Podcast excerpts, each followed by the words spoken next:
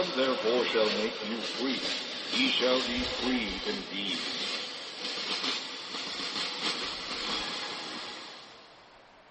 We'd like to welcome you to our current event and weekly Bible study for May 28th, 2012.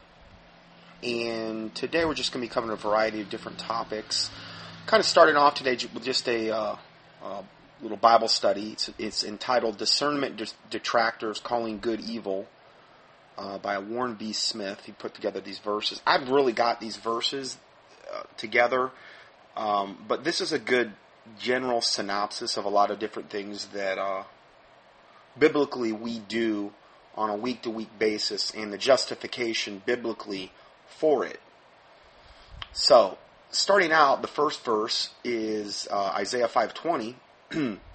Woe unto them that call evil good and good evil, that put darkness for light and light for darkness, that put bitter for sweet and sweet for bitter, which is almost the norm now regarding society, regarding the world, regarding much of what goes on, even in the church. So much of what goes on in the so called church now is evil, and they call it good. Uh, it's a very common thing. So, in the first book of Kings, God comes to Solomon in a dream and tells him he can ask for anything that he wants. 1 Kings 3 5. In Gibeon, the Lord appeared to Solomon in a dream by night, and God said, Ask what I shall give thee. So Solomon asked for discernment. He wanted to be able to discern the difference between what is good and bad, between good and evil. He answers God by saying, in uh, 1 Kings 3 9, Give therefore thy servant an understanding heart to judge thy people, that I may discern between good and bad. For who is able to judge this thy so great a people? God is pleased with Solomon's request, noting that he asked solely for discernment rather than selfish things for himself. And it's one of the few times, uh, very few times in the Bible that you'll ever hear God was actually uh, pleased with uh, an action of a, of a human. It's just not recorded very often that that's the case. Um, really, because it was a very, very unselfish thing he was asking for. He could ask for anything, you know.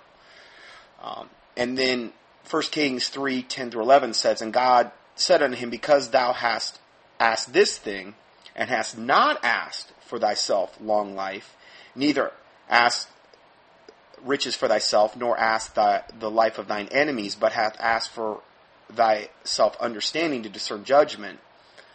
Um, and they really needed to have the rest of that verse. Anyway, because he did this, God gives adds unto him all the other things on top of the discernment.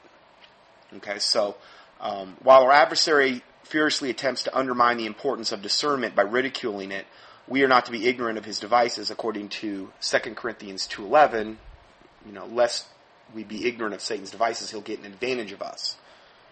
Is essentially 2 Corinthians 2.11. So, if we're ignorant of his devices, then Satan has that potential to always get an advantage of us. This is why it is very important to have discernment. My children are destroyed for lack of knowledge according to Hosea 4 6. And then it goes on to say, Because thou hast rejected knowledge, I will also reject thee and thy children, and thou shalt be a priest to me no more. So it's very important that we're not rejecting real, true knowledge, particularly in today's day and age, when Second uh, Thessalonians chapter 2 gets into the fact that for this cause God shall send them strong delusion, that they will believe a lie, that they might all be damned who received not the love of the truth but had pleasure in unrighteousness. I don't think there's very few people right now, whether they want to label themselves as Christians or not, let's say all the people that do, I see very little true love for the truth because most of the 501c3 corporate churches that I've ever seen, they're not operating in a whole lot of truth. They're not really seeking, um, they're not really uh, demonstrating a love for the truth because the truth is pretty brutal in today's day and age in particular. Most people don't want to deal with it, but when you consider Second Thessalonians chapter 2, you really, uh, uh, that's something if you don't have a love for the truth, it's something you want to really pray about, that God give you, no matter how brutal it may be. Uh, because obviously you don't want to be damned. I mean, you know, that's what the that's what the warning is in that particular verse. So I'm just saying. I mean, I'm just pointing out things that in in the day and time we're living in. The Bible says in Matthew 24, 24, where Jesus talked about it, said, if it were possible, they shall deceive the very elect. So deception is the very earmark of what the day and time we're living in. And um, it's important that we do pray for true knowledge, true discernment, true understanding, true wisdom. And a lot of that's based on the fear of the Lord, because the fear of the Lord is the beginning of understanding, knowledge, and wisdom. And the angel of the Lord encampeth around about them that, that fear him and deliver them. That's what the Bible says. So fear of the Lord is very much connected with with this as well. So a lot of this stuff obviously I've covered in the past. And this isn't an in-depth study on this, but we're just kind of hitting some, covering some bases here just to reaffirm um, what we're doing here as a ministry, what you would do with as a ministry. Let's say you go out and and um, warn people or educate people or these types of things. And, and, a lot of these things aren't very popular in the uh, modern day church.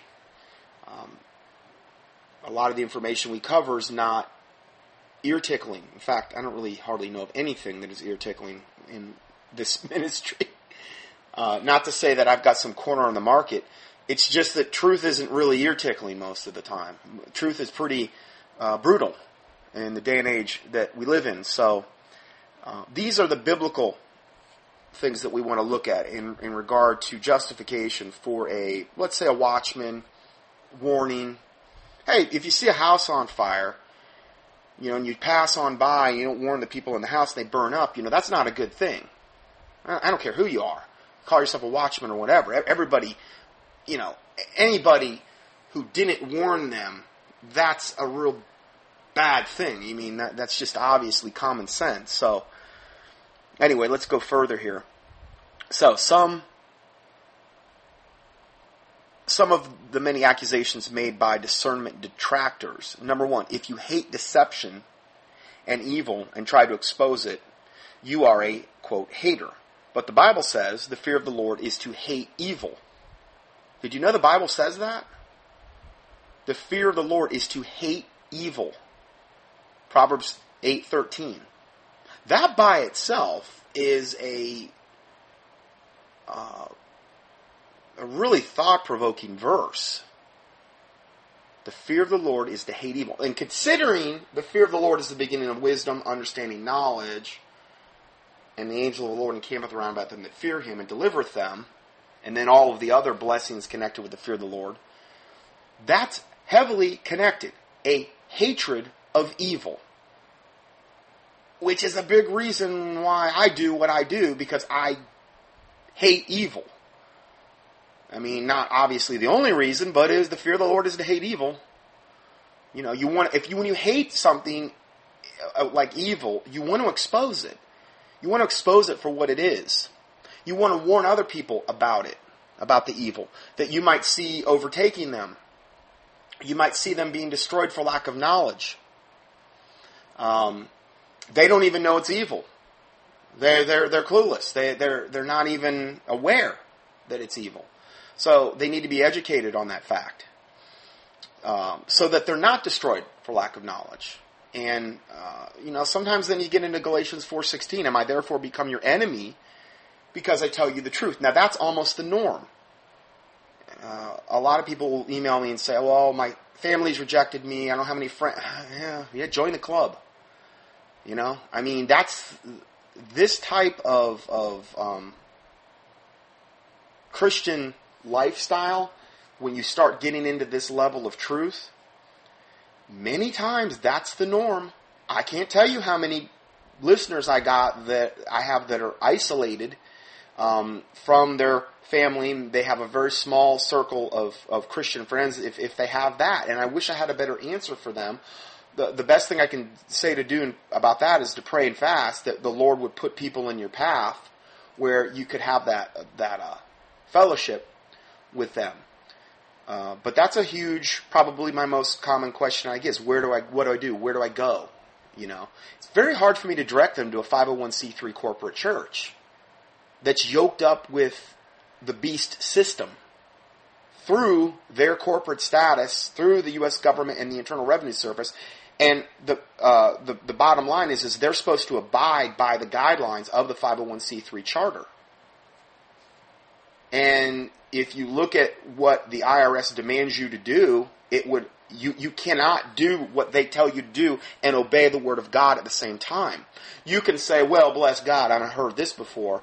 I'm going to preach whatever I preach, and the day they tell me to stop doing it, then I'll get out of my 501c3 status. But the thing is, is you're the one that signed the paperwork. you, you yoked yourself up with them. You should abide by their guidelines if you signed on the dotted line. I mean, they appoint the pastor as the CEO of the corporation and the deacons of the board of directors. I'm not lying. This is how, if you don't designate it in your, in your charter, they'll do it for you, the IRS, when they come after you. So I've done many, many teachings on that subject. Just key in 501, either 501 or 501c3 in the keyword search box at contendingfortruth.com. I'm not saying it to be mean. I'm just saying it. I'm just flat out telling you this is the way. This is the way it is with that. Just because they haven't come after you yet doesn't mean that they're not going to come after you. And now they've got the whole the whole uh, clergy response teams. And there's thousands and thousands of preachers that are literally like on the payroll with Homeland Security, and they're just waiting for when things start to go down. And the Homeland Security is gonna, the Caesar's gonna call in the chips. Dr. Greg Dixon did a teaching on that. I think I've even got that. You can key in that uh, just key in Caesar or calling in the chips or something in the keyword search box at contendingfortruth.com. Or do, or do a keyword search for Caesar calling in the chips on the internet. Uh, Dr. Greg Dixon. I mean, that's a brilliantly written thing, and when, when that day comes, like let's say we've got martial law, and good old Homeland Security, FEMA, comes to these uh, clergy response teams that are already yoked up with them, and says, okay, it's time for you to make the big announcement to your congregation. We're going to set up your churches as vaccination centers. We're going you know, we want you to call all your congregation in, and you know, when they, they when they do, the buses are going to be waiting for there, waiting for them there to take them to the concentration camps, or bare minimum used as vaccination centers, compliance centers, brainwashing centers. And, and the pastors are going to be right there saying, do whatever the government says to do because they're the government. And according to Romans, you, you do whatever they want you to do. Romans 13. Don't even question it.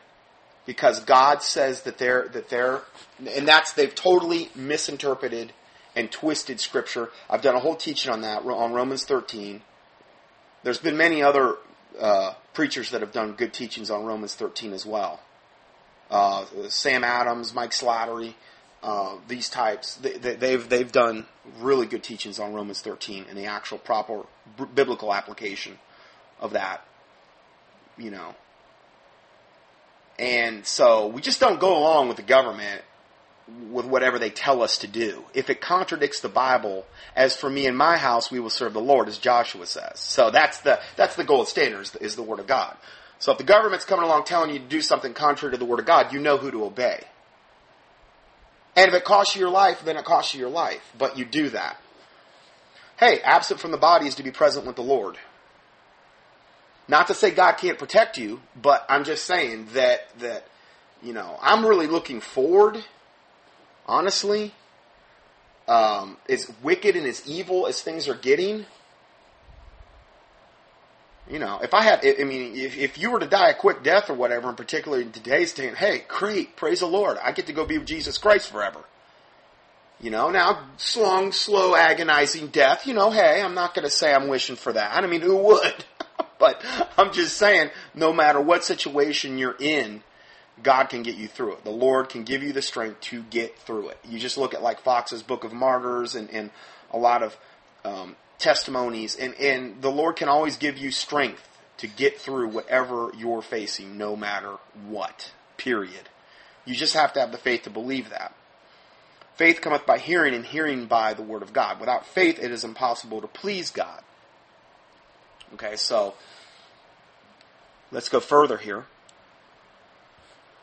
um, Ephesians 5 11 through 13, and have no fellowship with the unfruitful works of darkness, but rather reprove them or expose them, essentially. For it is a shame even to speak of those things which are done of them in secret, but all things that are reproved or exposed are made manifest by the light, for whatsoever doth make manifest is light. So, in other words, some people would say, well, see, this proves that you shouldn't say anything because it says, "For it is a shame even to speak of those things which are done of them in secret." Well, You don't get into the, all the gory details. How do you reprove something and not speak about it? You know what I mean? How do you expose it and not speak about it? So, in other words, the context of the verse is when it says, "For it is, for it is a shame even to speak of those things which are done of them in secret." You don't get into all the gory details. A lot of times, I mean, if it's twisted or perverted or something like that. You don't got to do that. But you can you can basically expose something without having to go into every gory detail of a, of a particular sin or something. Okay, and and we have no fellowship with the unfruitful works of darkness, but we were we're supposed to reprove them. And okay, so let's go further. Then John uh, 15, 18. If the world hate you, ye know that it hated me before it hated you. Jesus Christ said that. So it's normal for the world to hate you as a true born again Bible believing Christian. If the world loves you, there's a gigantic problem. The Bible says that which is highly esteemed among men is an abomination in the sight of God. So when you get all these preachers like Smiley Joel Osteen and these guys out there, and oh, the world loves them, and, and they're just, you know, don't offend nobody, and, and these types of things, then there's a gigantic problem. They're trying to please men. They're they're not and not God obviously. They have more fear of men than they would have they have no fear of God and they have all this fear of man. At least that's part of their motivation. Another huge part would be money. The love of money is the root of all evil. And, you know, these these types of things. And, another another motivation for not, you know, um, following or trusting or putting your faith in a man is Jeremiah 17:5. Thus saith the Lord, Cursed be the man that trusteth in man, and maketh flesh his arm, and whose heart departeth from the Lord. When you when you put your trust in a man and make flesh your arm, meaning that's the arm you lean upon, your heart will depart from the Lord. It's just a natural byproduct. You want to put your you want to put that in the Word of God. You want to put that trust in the Lord Jesus Christ and Father God, not in a man. Okay? So, which is, you know, obviously how a lot of cults get started. Some guy supposedly gets some revelation from whatever deity he's, you know, and starts some off the wall cult. It's very, very common. particularly with the advent of the internet. I get emails all the time what about this guy? What about this guy? And I mean, there's some really off the wall stuff out there. That's why I said don't even trust in me. Just trust the Word of God. You know, put your faith in the King James Bible, the Word of God, the Lord Jesus Christ, Father God. And, I, you know, just that's where you need to have your trust. That way I know I'm giving you the right advice. So let's go further here. Uh, number two, if you contend for the faith, then you are considered contentious by the by many people. But the Bible says in Jude 1 3, Beloved, when I gave all diligence to write unto you of the common salvation, it was needful for me to write unto you and exhort you that ye should earnestly contend for the faith which was once delivered unto the saints. So, this is what we're con- that's why the ministry is called, you know, contending for truth. We're contending for the faith, the truth of the Bible, of the Word of God. Uh, 1 Timothy 6.12, fight the good fight of faith.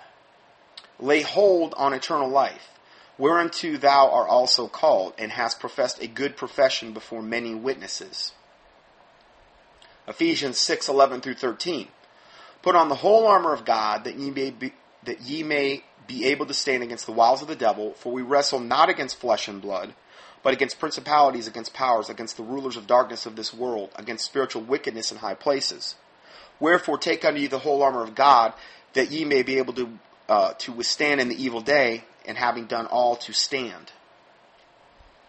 So these are things that's something that we really should be doing on a daily basis, putting on the whole armor of God.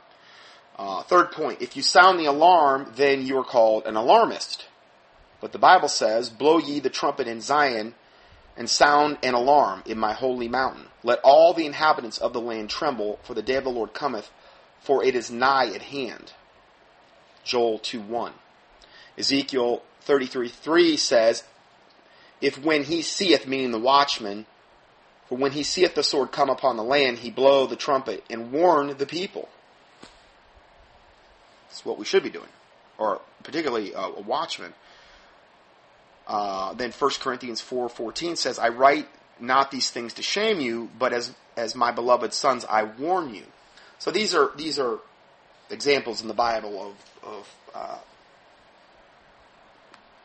Christians being warned, essentially. Number four, if you try to expose heresy, then you will be deemed as a heresy hunter. I've heard Paul Crouch use that term a lot on TBN. But the Bible says, and if you don't know about him, just key in Paul Crouch or Crouch in the keyword search box. I've done many studies on him, particularly lately. Uh, 2 Peter 2 1 says, But if there were any false prophets also among, but there were false prophets also among the people, even as there shall be false teachers among you, who privily, meaning privately, shall bring in damnable heresies. Now that was back then. Now it's a whole lot worse. It's just heresy after heresy. Um, false prophets, false teachers. It's the norm. 2 Timothy 3.13 But evil men and seducers shall wax worse and worse, deceiving and being deceived. That word means wax means grow. So it's grown worse and worse. Evil men and seducers. The Spirit speaketh expressly that in the latter times some shall depart from the faith, giving heed to doctrines of devils, speaking lies, and, and these types of things. Okay. Um, now the Spirit speaketh expressly that in the latter times some shall depart from the faith, giving heed to seducing spirits and doctrines of devils, speaking lies and hypocrisy, having their conscience seared with a hot iron. Now, we're in the latter times, so we should ex- be expecting these things to be the norm not the exception, but the norm. Okay, so these are just some things to, to kind of bear in mind here. Uh, let's see. First Corinthians 11:19. For there must uh, be also heresies among you, that they which are proved may be made manifest among you. So it's a norm to have heresies among us. There's going to be a lot more now than there was back then, most likely. But by those that are heretics being made manifest, they which are approved, meaning they which are actually real Christians, may they may be made manifest among you. They'll be they'll stick out. You compare the heresy to the person not putting out heresy the one adhering to the Word of God compared to the one not adhering to the Word of God. That will become apparent. The Bible says, and heretic after the first and second admonition reject. So you don't have to keep dealing with a heretic forever. A lot of times people email me and, and they, they feel, I, I, almost like I think they feel like they're biblically compelled to answer every single little thing that some heretic would bring up to them like trying to answer a Mormon or a Jehovah Witness. You have to understand they're trained to go after obscure verses in the Bible, twist them, and have you key on their. Don't play by their game.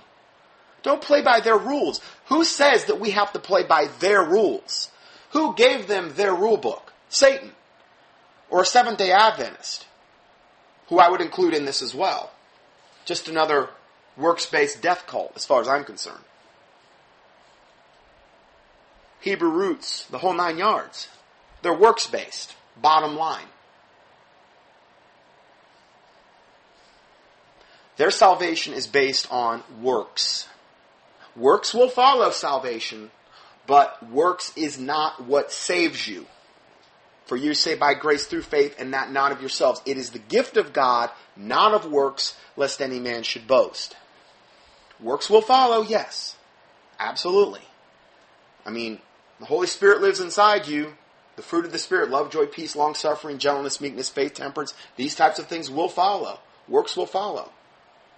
If you get off the track, you'll be chastised of God. These are things to look for, you know, in the life of a true Christian. Um, but anyway, they which were approved will be made manifest among you. So this is this is a way that you know you can look at this. But again, you don't have to answer every single thing a heretic of a particular cult comes to you with.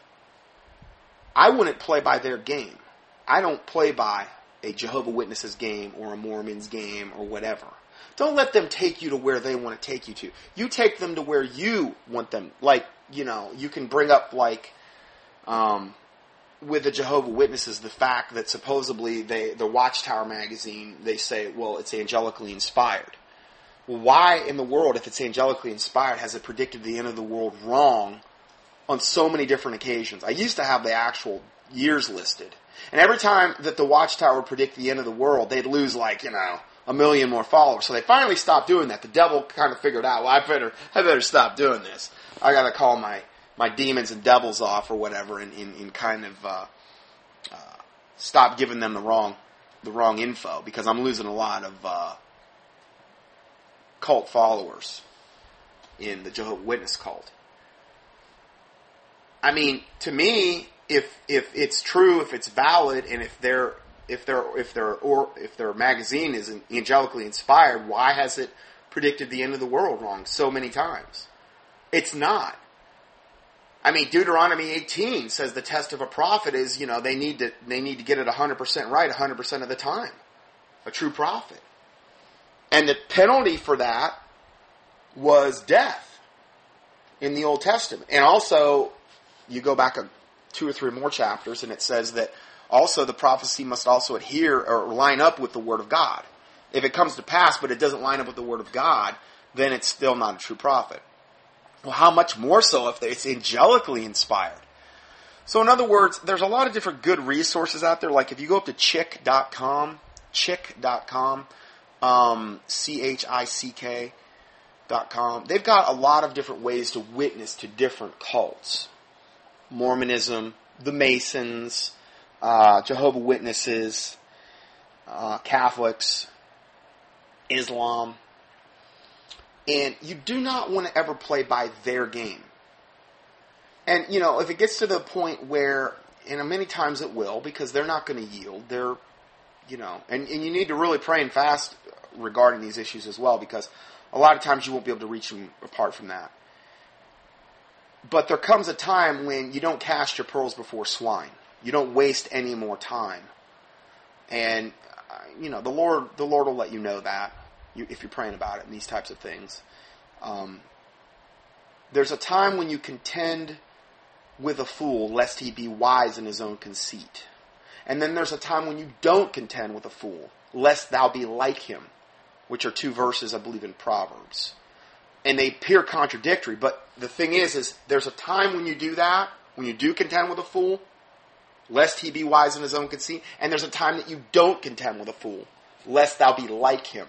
And I think at the at very initial beginning, yes, you can contend with him. But then there's a time that there, there's some time will come where you cross a line where you don't contend with them, lest you be like them. You don't want to cast your pearl before swine, lest they turn and rend you. And you have to really listen to the Holy Spirit for when that time is, when you when that time comes. I can't tell you exactly when that is because I'm not the Holy Spirit. But Anyway, uh, let's go further. Uh, and have no fellowship with the unfruitful darkness, unfruitful works of dark. Okay, we've already said that one. Um, so, number five, point five. If you critique false teachings, then you have a critical spirit. But the Bible says, and have no fellowship with the unfruitful works of darkness, but rather reprove them. Okay, which we've covered that. Ephesians 5:11. If you name names of false teachers, then you're called a name caller, but the Bible names names. Alexander the coppersmith did me much evil. The Lord reward him according to his works. That's 2 Timothy 4.14. Um, 2 Timothy 5, or I'm sorry, 2 Timothy 1.15 says, This thou knowest, that all they which are in Asia be turned away from me, of whom are Phygellus and Hermogenes. So, he's naming names here. 2 Timothy 2, 17 and 18. And their word will doth eat as, as doth a canker, of whom Hymenaeus and Philetus, who concerning the truth have erred. Okay, so again, he's naming names in particular. He's marking them, which cause division and offenses contrary to the doctrine which they have learned, and avoiding them. And that's what the Bible, uh, you know, commands us to do in Romans verse 16, 17, and 18. Romans 16, verses 17 and 18. So, marking them is something that should be done. Now, granted, uh, if a heretic's marking another heretic, that's a problem, obviously. But he's doing exactly what the Bible says to do, and it is biblical, and because this hasn't been done, is a gigantic reason that the church is in the shape that it's in. Most pastors aren't even qualified to be pastors if you look at the qualifications for a pastor, like bishop, elder, deacon, these types of things. You look at those qualifications for pastors. Husband of one wife, okay? Um, ruling over their own house well. Uh, not given to much wine. Not given to filthy lucre, meaning they're not money hungry. They're not drunks. They're husband of one wife. They rule their own house well. They, you know, these types of things. Most pastors in today's day and age aren't even qualified to be pastors. Not only that, but then they're yoked up with the government with their 501c3 corporate status.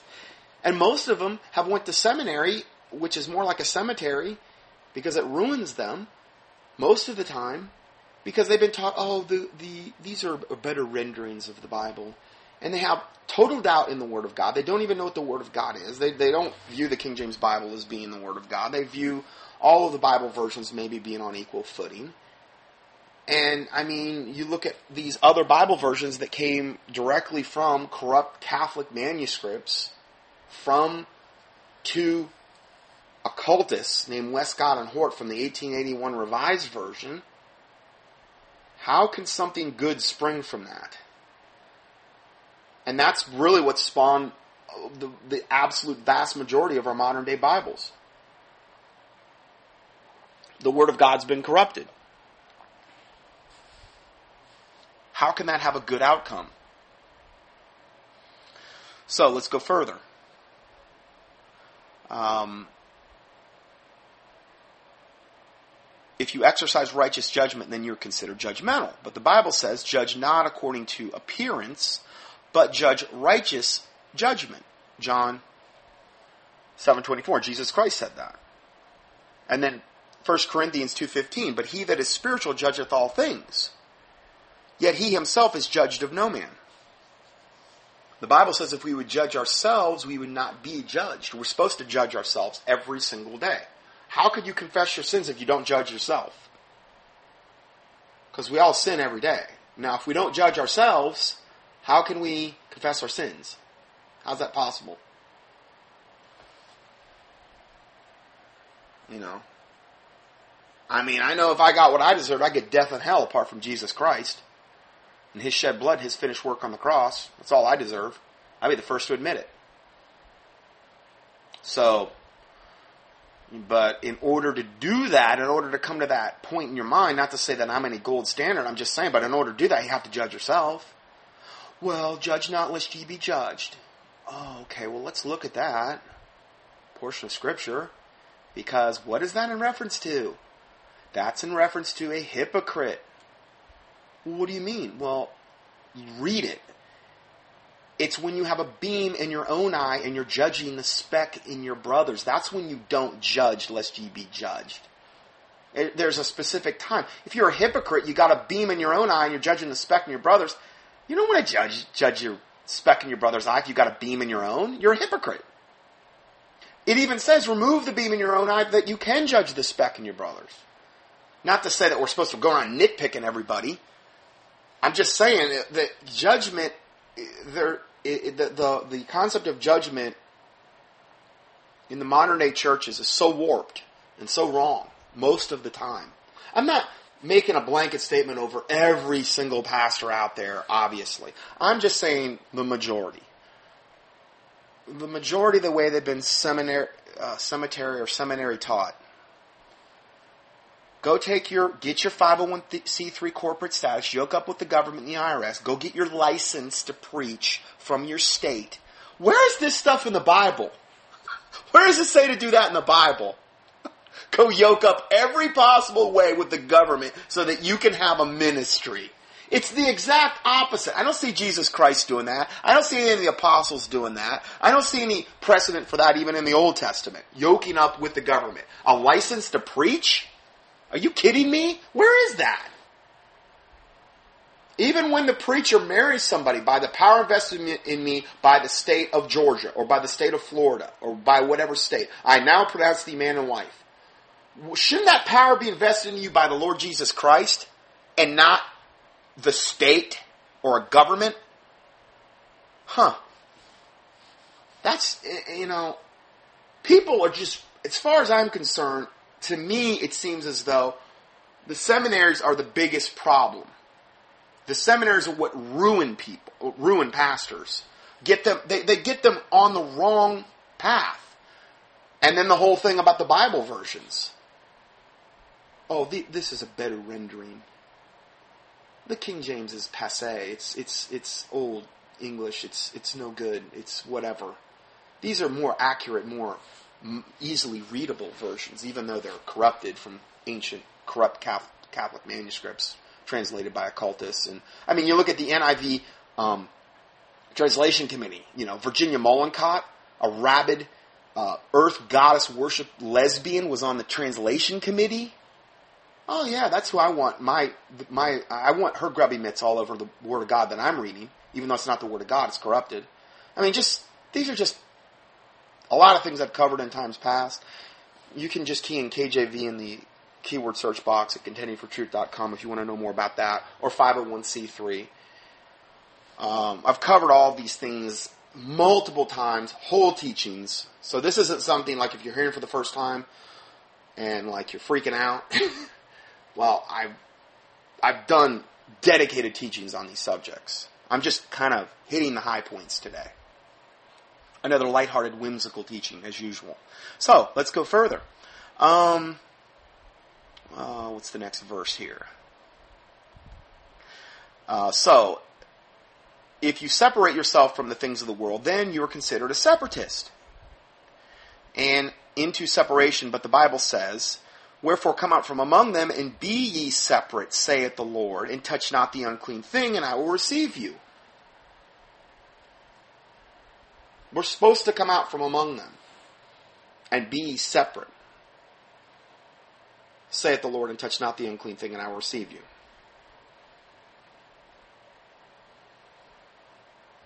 That's what we're supposed to do.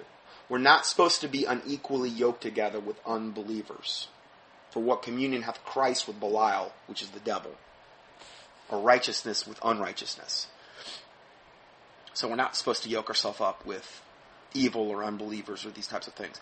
Number nine, if you think the way is narrow, then you're narrow minded. But the Bible says, because straight is the gate and narrow is the way, straight actually means, is another way of saying narrow in this particular context. Because straight is the gate and narrow is the way which leadeth unto life, and few there be that find it. Now, if you look, if you just listen to all the things that I said today about modern day 501c3 church, you could see why there might be actually a lot fewer people saved than maybe they think they're saved, but they're not. I'm not, I don't want to judge their salvation. I'm just saying if they're like locked into some heretical belief system, I mean, they have no love for the truth and they're content where they're at and there's no chastening of God on their life, there's a problem with that. You know, Uh, that was Matthew 7:14. 10. If you think Jesus is the only way, you are exclusivistic and way off. But the Bible says, now these are just points that a, some a discernment detractor would bring up. Uh, Jesus saith unto them, I am the way, the truth, and the life. No man cometh unto the Father but by me. It is exclusive. He is the only way. Number 11, if you mark them which cause divisions contrary to the doctrine, then you are considered divisive. But the Bible says, Now I beseech you, brethren, mark them which cause division and offenses contrary to the doctrine which you have learned, and avoid them. For they that are such serve not our Lord Jesus Christ, but their own belly, and by good words and fair speeches deceive the hearts of the simple. That's how they do it. They do it by good words and fair speeches. That's why you want to always compare whatever your preacher's saying to the Word of God. Okay? Because you just need to do that. And then the whole thing I hear a lot in charismatic circles is, oh, touch not thou God's anointed. Well, you know what? If I examine the fruit of God, of this man who's supposedly anointed of God, and the fruit appears to be rotten, and it appears to be contradictory to the Word of God, he's not God's anointed. He or she is not God's anointed. So, that's a big way they'll get people to back off. Touch not thou God's anointed. Bring not a railing accusation against the brethren. Well, what if they've proven they're a heretic over and over and over? They're not brethren. They're not God's anointed. They're a wolf in sheep's clothing.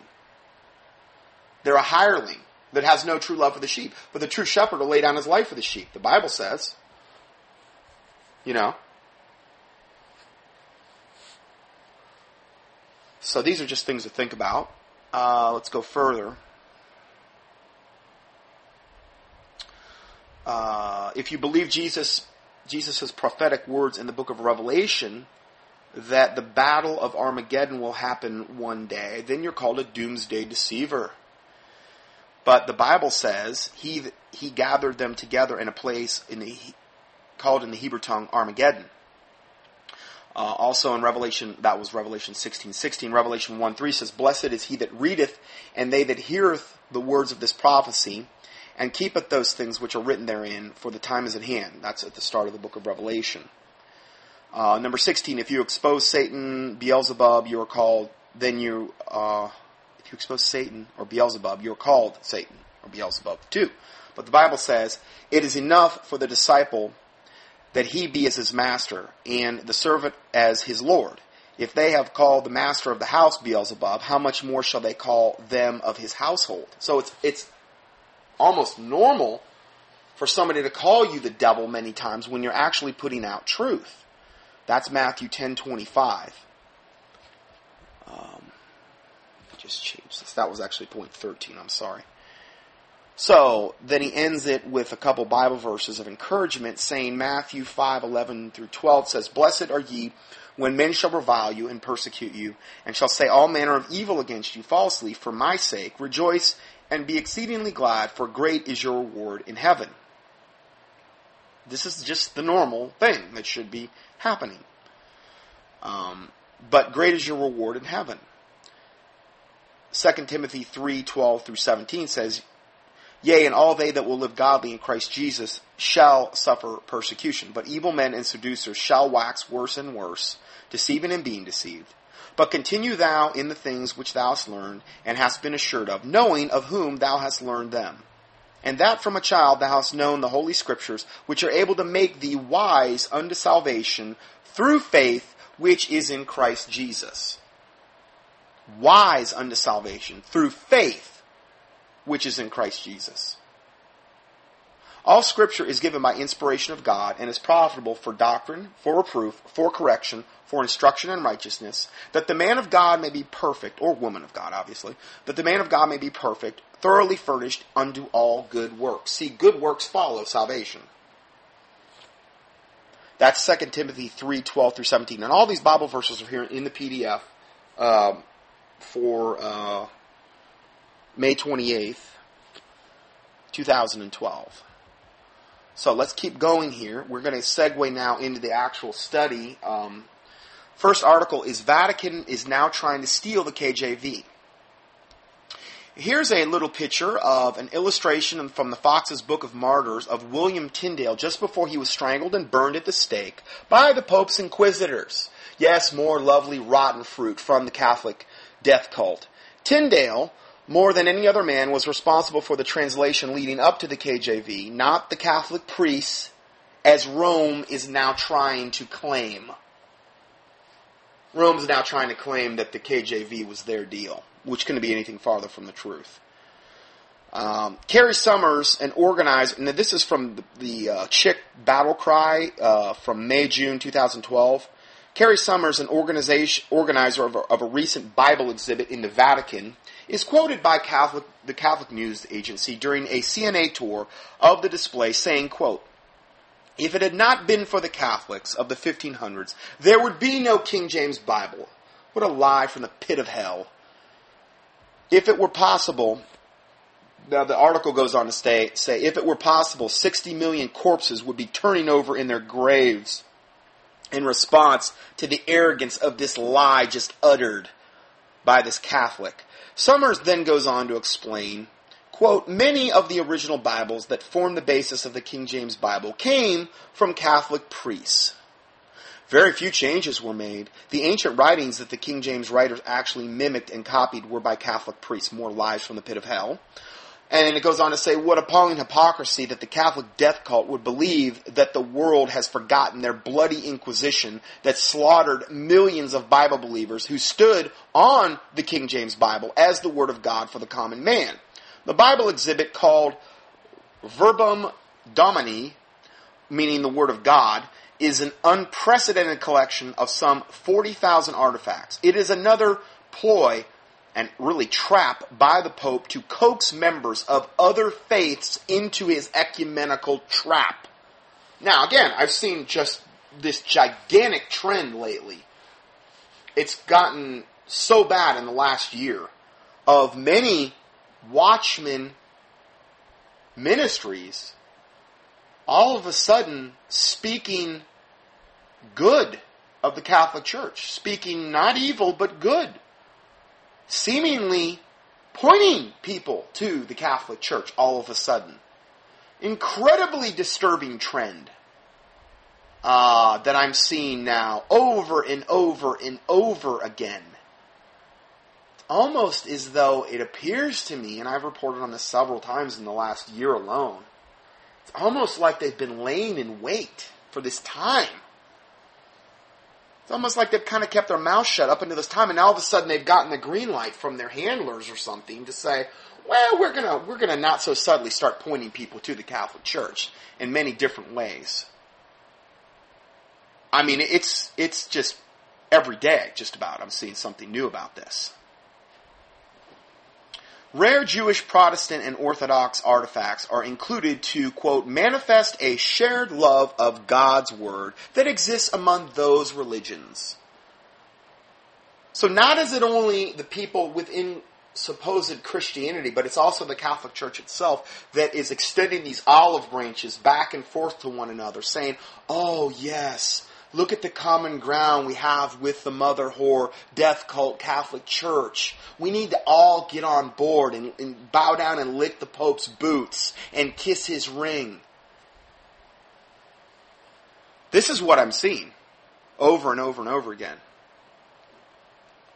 In order to shed more light on the boldness of this lie, Battlecry interviewed David W. Daniels, author of the book Did the Catholic Church Give Us the Bible? Now, I'll give you a link to that book if you want to uh, uh, uh, see that, or you can order it on chick.com. Obviously, I'm not connected with them in any way, shape, or form, but if you want to do that, the, the link is there. Um, so they're in- interviewing him, um, and they start out by saying, What have you found in your research as a connection of the Roman Catholic Church to the KJV? Well, Daniel says the Vatican has it backwards. Rome would not have a Bible to pervert if it were not for the preserved words of God that we have in the King James Bible. Uh, and then they go on to say, well, how did this come about? Daniel said there are two streams of Bibles the preserved stream that flows right through history from God's faithful people, passing it down word for word from generation to generation, from hiding place to hiding place, until the printing press enabled them to spread it openly for the whole world to enjoy. This stream ends at the fountain of life, the King James Bible. Started really, if you really want to technically go all the way back, where they were first called Christians in the Bible, in Acts, in Antioch. Okay, that's where they were first called Christians. This is where you could actually say the first stream of the this this the pure word of God originated from. Okay, so then the guy goes on to say the, the, uh, the interviewer says, "Was the Pope part of this process?" Daniel's response is, "Is the popes fought it every inch of the way," meaning the King James Bible or the, the streams of text responsible for this, the King James Bible, the received text, the majority text, the Byzantine text. These are different things that it was called as it actually got finally translated into the King James.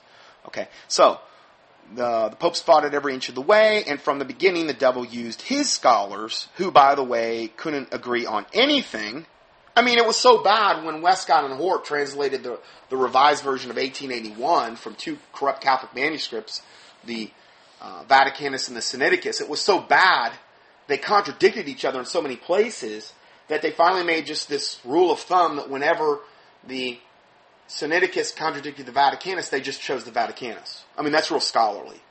That's real scholarly. Anyway, um, they couldn't agree on anything.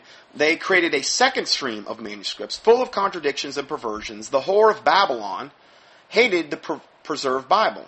But they couldn't kill all the believers or simply substitute their own Bible because God kept his promise to preserve his words.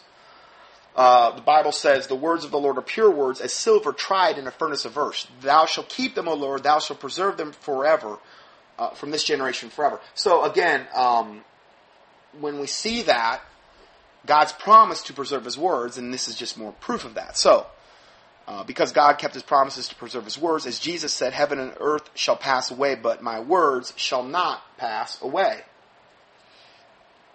Interviewer then says, so they switched tactics. Daniel says, yes, since burning Bibles and people at the stake and torturing people and killing them in the Inquisition failed to stop God's preserved words in the King James Bible, Rome claimed to, quote, fix it with scholarly and easier to read Bibles, switching the text to the perverted manuscripts.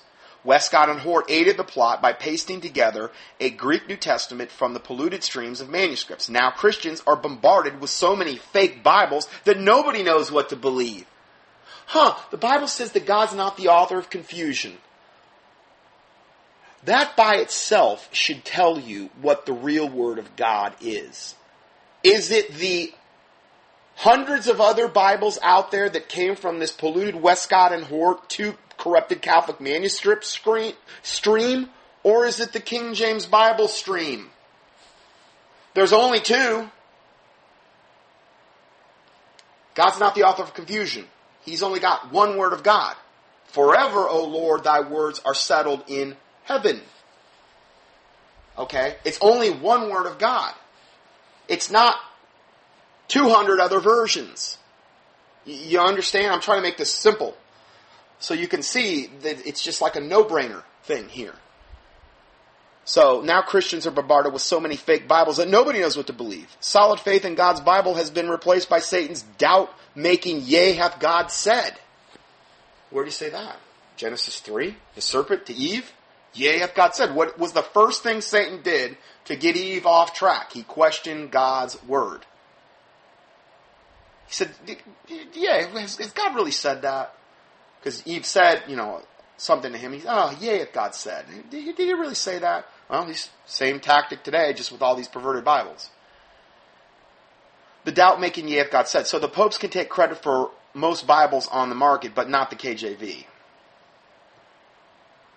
So, for complete details of these two streams, see the book, Did the Catholic Church Give Us the Bible, available from Chick Publications. Now, this is just part of the article. I just wanted to touch on it. If you want to know more about it, you, there's a link you can click on there. Also, I gave you my five part teaching here on the KJV defended as God's preserved word, five parts. You can click on it. Um, it's all free on my site. Um, the PDFs associated with it, you can click on those, print those out, uh, study those as well. So, let's go further. Um, this is a true account of a faithful Christian martyr at the hands of Catholic butchers. March 5th, 1558. Thomas Van Imbrick was beheaded as a faithful, persevering witness for Christ and sealed his testimony with his blood at the tender age of 25. He was a printer at Cologne on the Rhine and a God-fearing man who was arrested for the sake of his of the truth of the gospel in the year 1557. He was confined in a tower and interrogated for his belief on baptism and marriage. He was confined in a tower and interrogated. Uh, okay, I'm sorry, I just read that. His wife wrote letters of encouragement to him. Two priests urged him to vehemently to repent. These black robed devils told him to, they were telling him to repent to Satan. Repent to Satan. They told him to vehemently repent and asked him why he did not have his children baptized as infants, essentially, infant baptism. His answer was always the same. The, scripture, the scriptures teach nothing of infant baptism. They don't. Baptism is something you do after you make a profession of faith in the Lord Jesus Christ, after you get saved. If, if thou shalt confess with thy mouth the Lord Jesus Christ and thou shalt believe in thy heart, you know, thou shalt be saved. Okay, well, that's something you do after you get saved. It's not something you baptize an infant on. You don't baptize an infant, and it's and you just don't drip a little bit of water. Baptism is considered also full immersion. Okay, it's a sign of salvation. You can't do you can't profess that as a baby. In other words, because you can't talk.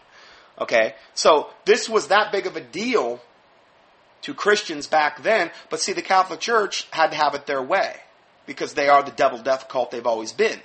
And they were willing to just slaughter people by the millions over this one issue because they're that evil, and they still are that evil. Um, so, the scriptures teach nothing of in, infant baptism, and they who will be baptized according to God's word must first be believers. That's what his his his quote was. The priest proclaimed him as a heretic and brought him to the rack, where he was closely questioned but not tortured. In other words, they just threatened him. They put him on the rack, but they didn't quite do anything yet. This occurred three times. He was brought to Landgrave's house, which was, I guess, the main Catholic dude at the time, who would have set him at liberty, but he was afraid of the emperor and the bishop above him. Neither fire, nor water, nor sword could move Thomas from his convictions. In other words, they, they tortured him with fire, water, and sword. Wouldn't move him off his convictions. Again, he was brought to Landgrave's house, and his people tried to persuade him to recant, which was more, which was of more value to them than his martyrdom. But he would not do it. This guy was willing to undergo unbelievable torture and un- ultimately be beheaded just because he wanted. Uh, listen, you got to ask yourself the same question: Are you willing to do that? I mean, I'll have to ask myself that question. I'm not, I'm not saying it like I'm better. I'm just saying. The Bible says, "They that endure to the end, the same shall be saved." You know, so I mean, they they you know they took the Bible absolutely 100% literally. Finally, Thomas was brought before the High Court of Justice, where he was condemned to death in the presence of Landgrave. This is the Catholic uh, I guess, overseer, who dyed his staff of the authority in the supposed blood, Christian blood. Um, has dyed his staff of authority in Christian blood. Anyway, um, the letters he had sent from prison to his wife and brethren, among other things, contained a confession of his faith and his beliefs about baptism. A small volume was published from these writings. They're the same evil, wicked church today as they were then. They're just as wicked, if not more. They're just a lot more subtle right now. They're in that su- su- subtle mode um, because they can't quite come out and do this thing, these things yet. But they're no less wicked. They were wicked. They were corrupt from the, its absolute total inception. I don't care about their stance on abortion. I really could care less. I just don't. I'm not going to yoke up with the Catholic Church because they take a stance on abortion. Yes, that's great that they're against abortion. Okay, wonderful, great. But that doesn't mean I'm going to yoke up with them or I'm going to say I admire them, like I've heard other people say recently, other ministers, or I respect them. I respect nothing about this death cult. Nothing. The blood of millions of martyrs are on his hands. The pedophile priesthood alone. The whole thing, that, that, remember that thing, that teaching I did on the, on the, that nun where they rape the nuns and, and, and lock them away and, and, and do all these horrific things? They rape little children, little girls. They, they add to the Word of God, take away from the Word of God. They, they, they, I mean, everything, it's so evil, so corrupt.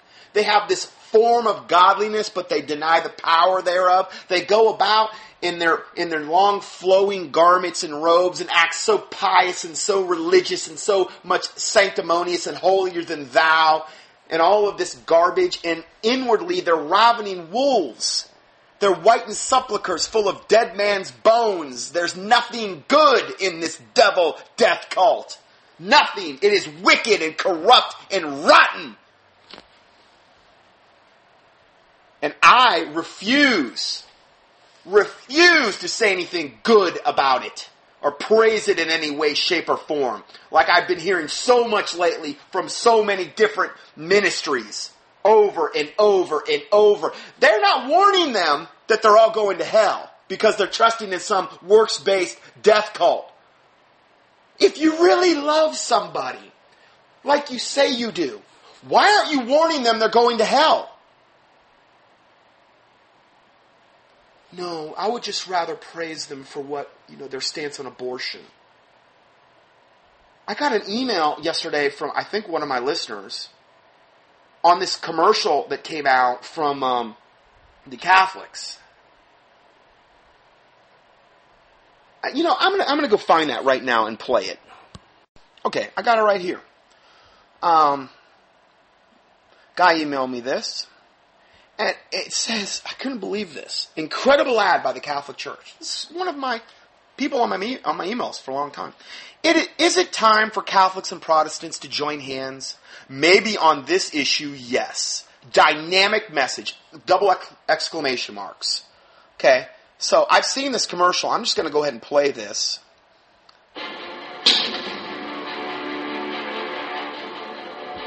Okay, so it says, in generations past, the church now, this is the big thing. They always say the church, like all of Christianity, and obviously the Catholic Church is the mother harlot whore. So she wants to gather all of her her harlot chicks that have gone astray under her wings, all of the Protestant who were protesting things that were going on in the Catholic Church, the whole Martin Luther, you know, Protestant Reformation thing. Well, she's gathering back her chicks under her wings. And there's a lot of people helping grease the skids for that. And this is just a commercial. And the Catholic Church is doing everything to encourage this as well. So it says, in generations past, the church, now this is a Catholic commercial on TV, has always been able to count on the faithful to stand up and protect her sacred rights and duties. This generation of Catholics must do the same. Now, you'll always see this they'll interchange the church and then they use Catholics, church, Catholics. So they'll use, they're interchangeable terms. So you keep getting this subliminal embed in your head.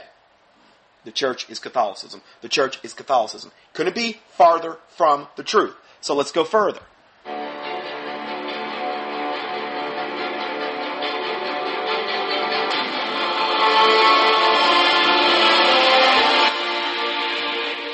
This November, shows some guy pounding on an anvil, making something. Catholics across the nation will be put to the test.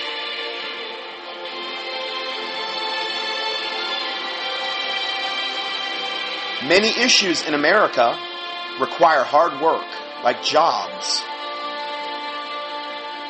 taxes, but how do we know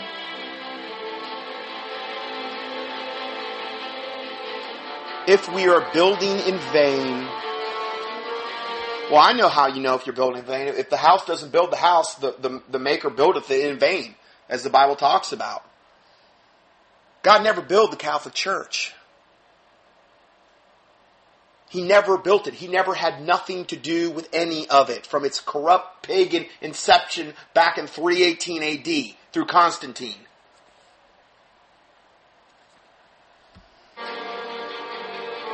And then they've got all these things on a plate that this that this guy forged, like energy, jobs, taxes, all these things that. And then they have the audacity to use that very verse I just quoted. Unless the Lord builds the house, those who build it labor in vain. You know, they indict their own self with their own Bible verses.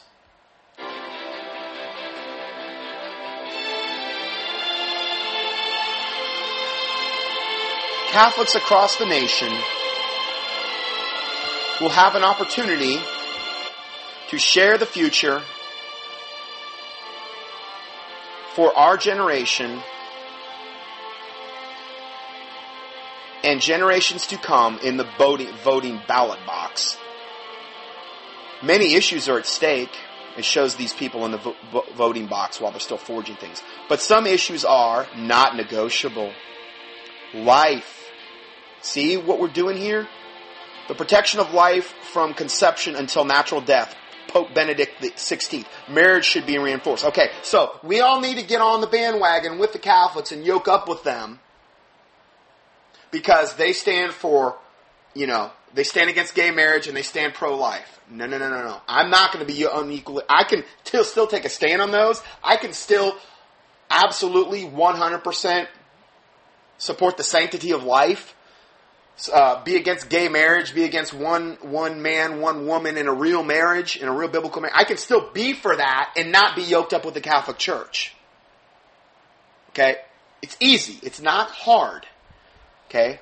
And then it goes on to say marriage should be reinforced, not redefined. See, the, the Catholic Church knows that that's going to be, these are the two things, those two issues are the easiest things to have common grounds with all Christians, pretty much.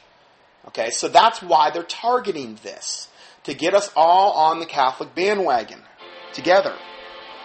Don't do it.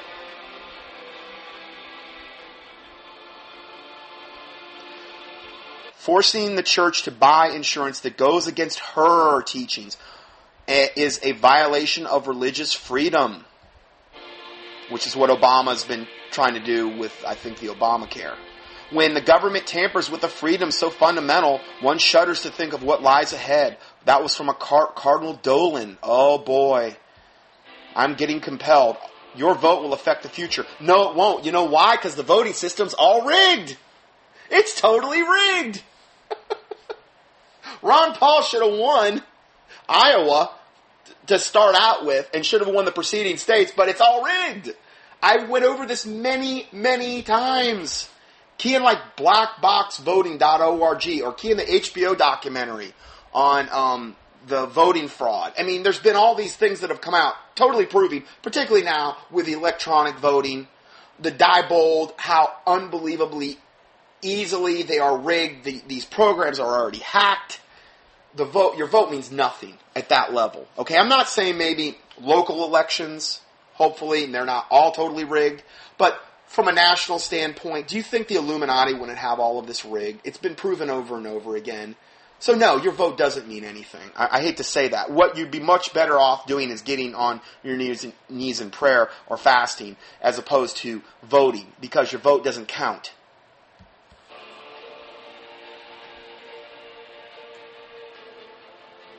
Your vote will be recorded in eternity. Oh wow, I didn't know that. Will your vote will you vote the values, meaning that will stand the test of fire? Boy, they must have made a lot, spent a lot of money to make this commercial.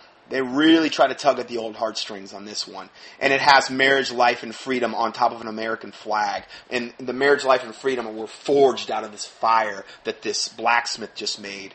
Share this video with a friend. Get on the ecumenical bandwagon. Catholics called to witness, inspiring Catholics to live by their faith.